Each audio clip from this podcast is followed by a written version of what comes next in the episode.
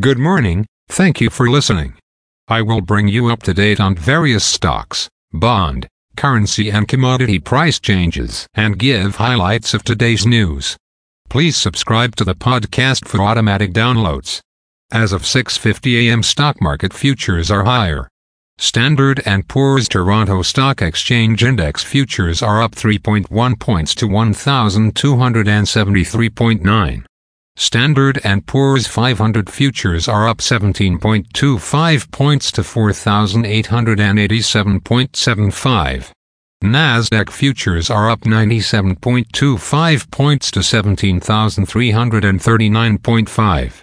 VIX futures are down 0.27 points to 14. 6. Asia and Europe.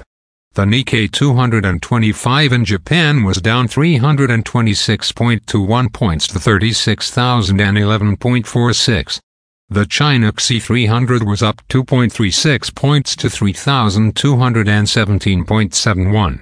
The DAX in Germany is down 20.76 points to 16,883.5.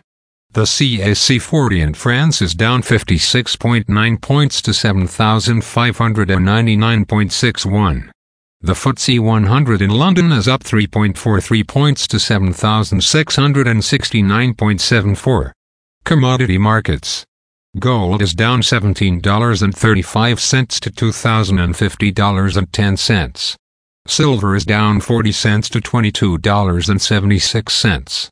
Crude oil is up 72 cents to $76.58. Copper is down 4 cents to $3.86.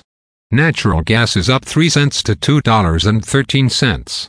March corn is called to open lower at $4. 44. March soybeans is called to open lower at $12.12. March wheat is called to open lower at $5.88. The Canadian dollar is 1.3445. The Canadian 2-year bond yield is 4.01. The Canadian 10-year bond yield is 3.36. The United States 2-year bond yield is 4.23. The United States 10-year bond yield is 3.93. Bitcoin is at $32,118.40. Highlights of today's news. Qualcomm beats expectations if strong quarterly earnings. Real estate receiverships on the rise as projects stall. Euro area inflation at 2.8% in January. Again, thanks for listening. For automatic downloads, please subscribe on a podcast app or platform. And please consider leaving a rating on the podcast app or platform. It helps grow the show. Thank you.